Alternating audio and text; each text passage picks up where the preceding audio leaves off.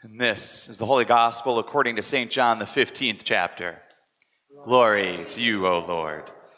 Jesus said, When the advocate comes, whom I will send to you from the Father, the Spirit of truth who comes from the Father, he will testify on my behalf. You also are to testify because you have been with me from the beginning.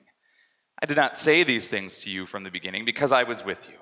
Now I am going to him who sent me, yet none of you asks me, Where are you going? Because I have said these things to you, sorrow has filled your hearts. Nevertheless, I tell you the truth. It is to your advantage that I go away. For if I do not go away, the advocate will not come to you, but if I go, I will send him to you. And when he comes, he will prove the world wrong about sin and righteousness and judgment. About sin, because they do not believe in me. About righteousness, because I am going to the Father, and you will see me no longer about judgment because the ruler of this world has been condemned. I still have many things to say to you, but you cannot bear them now. When the Spirit of truth comes, he will guide you into all the truth. For he will not speak on his own, but will speak whatever he hears, and he will declare to you the things that are to come. He will glorify me, because he will take what is mine and declare it to you. All that the Father has is mine. For this reason, I said that he will take what is mine and declare it to you.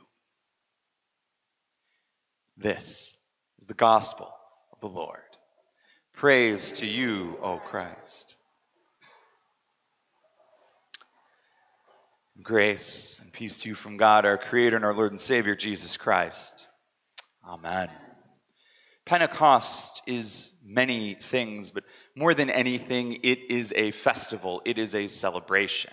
It's a festival in the Jewish faith, celebrating the harvest, but also celebrating the giving of the Ten Commandments so many, many years ago. In our Christian faith, this moment, this day of Pentecost, marks the end of the Easter season, and even in other ways, it marks the beginning of the church. We say that Pentecost is the birthday of the church, that moment where the Holy Spirit fills what the, becomes the apostles and sends them out into the world to spread the good news. You see, therefore, we take time to celebrate this day in special ways. We get special pieces of music to help sort of proclaim the good news. We wear our best red shoes on days like this to help make sure that people are filled with that, that fiery spirit. And we even use today as the moment to mark some certain occasions in the lives of our people, particularly this day, an affirmation of baptism, a confirmation of faith for our youth, a stepping stone in becoming an adult in the life of the church. And the common thread that kind of weaves through all of these things is the Holy Spirit. And oftentimes in Bible studies this week, I get asked that question What is the Holy Spirit? And my answer is I don't know. I don't know. But I don't even think that's the best question to ask. I think a more fruitful question is asking, what is the Holy Spirit doing? Because then we can see, we can witness, we can testify to what it is doing among us. And if we rewind way back to the first century, the Holy Spirit is doing some amazing things. The Holy Spirit is a theophany a revealing of God's very presence in, in rushing winds and little tongues of flames that sit above their heads. And I always think that if that happened to me, my hair would likely catch on fire with all the product I use, but that's neither here nor there, right? That, that Holy Spirit, that fiery spirit that fills them. It's that same fiery spirit that allows them to hear and make sense of the cacophony of languages that they hear around them. The people are able to communicate clearly, even if they can't otherwise understand a word they are saying. It's a spirit that's revealing truth and leads to truthful testimony, as is the case with Peter here this day. Those are all great things. That's what the Holy Spirit is doing. At least that's what it was doing in the first century. But here's the truth of the matter it doesn't really impact so much what I'm doing today. Because as far as I can tell, no one has little flames above their heads this morning. As far as I can tell, everyone this morning is gathered, and, and that rushing wind hasn't quite blown through yet, although we did turn the AC on, I promise. The point is, what does it matter so long ago? What is the Holy Spirit doing now? That's, that's what I care about. What does this mean for me here today? And I'll tell you, as a pastor, I use the Holy Spirit a lot. And I use it a lot as a default explanation and excuse. Something goes well, it was the work of the Spirit. Oh, the Spirit's at work at St. Paul today. We had a great capital campaign, the Spirit led capital campaign. Thank you very much. Or, oh, the youth did this wonderful thing. How spirit led are they? They must have been filled with the Spirit when they went and did that trip, or, or when, they, when they went and got confirmed, or when they did their faith statements. The Spirit led them each and every step of the way to success. The Spirit was present in our council meeting this week because it was less than two hours. Clearly, a spirit led moment in the life of the church. Oh, see, this is what we do, though. As a pastor, I love to use the Spirit to explain all of life's little successes. And while it might be true that the Spirit is very much present in each and every and all of those moments, I think I'm doing it a disservice. That if we only limit the Spirit to those successful moments, we're going to run into some real tough moments along the way. How then do we explain its absence when things don't go the way we want. That then pulls me to our reading out of Romans this morning, where it says, We know the whole creation has been groaning in labor pains until now. And not only the creation, but we ourselves who have the first fruits of the Spirit. We as individuals, we collectively as a creation, those that bear the first fruits of the Spirit, are groaning in labor pains. We are suffering as yet. And if we listen carefully, we can hear creation groaning around us. We hear it groaning at its very destruction at our hands, whether it be the consequences of our misuse that have led to climate change, and, and even worse, the dwindling resources that we just burn through time and time again without care for what it does to the larger creation. We hear creation groan at overpopulation and the poor distribution of, of resources therein.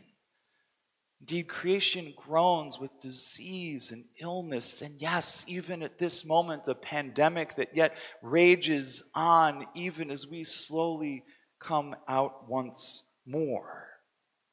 And there's so many examples. This list goes on and on and on that sometimes it feels overwhelming. It feels like there's just so many things happening. There's so much pain around us that all we can do is groan and hope. Hope for something better. Hope for something more.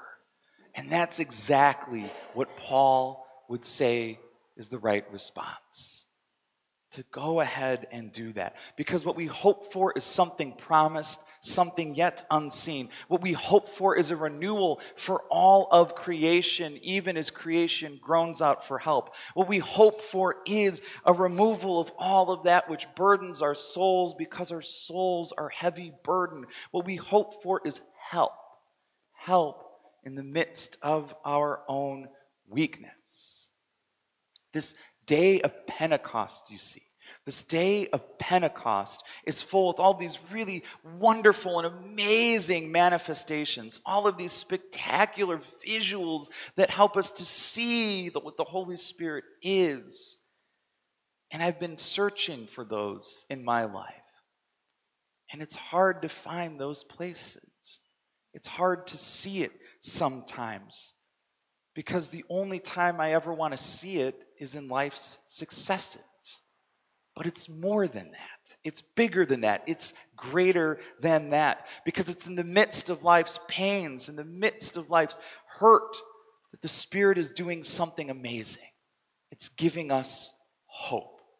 It provides us hope. And as I mentioned, the tough thing about hope, Paul says, is that it's for that which is unseen. You don't hope for the thing you have, you hope for that which is yet unseen. And as a pastor, I have been in many moments. As a person, I've been in many moments where I hope for that which is unseen. Sitting in a hospital room, hoping for a miracle cure that no doctor has ever seen before. And yet, in those moments, I know the Spirit is, ab- is right there. It's not absent, it's present. It's, it's permeating each and every corner of that space. That Spirit is always there, moving around us. It is profoundly present, nevertheless. And I think that's the overlooked fruit of the Spirit. See, what is the Spirit doing? It is nevertheless providing hope for us in those moments of struggle, weakness, and pain. We are living in this unprecedented times. Nevertheless, God is guiding creation to a future perfection. Holy Spirit may not be moving as visibly in our lives as we want or as we think it should be in our church or in our lives or wherever. Nevertheless, God is attentive and the Spirit is attentive to our every need, even those that we can't articulate ourselves.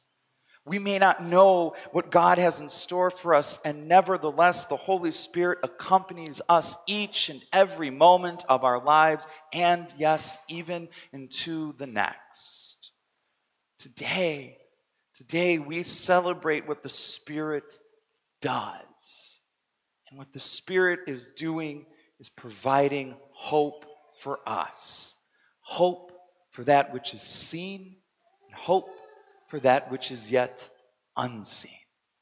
So thanks be to God for that spirit of hope once more. Amen.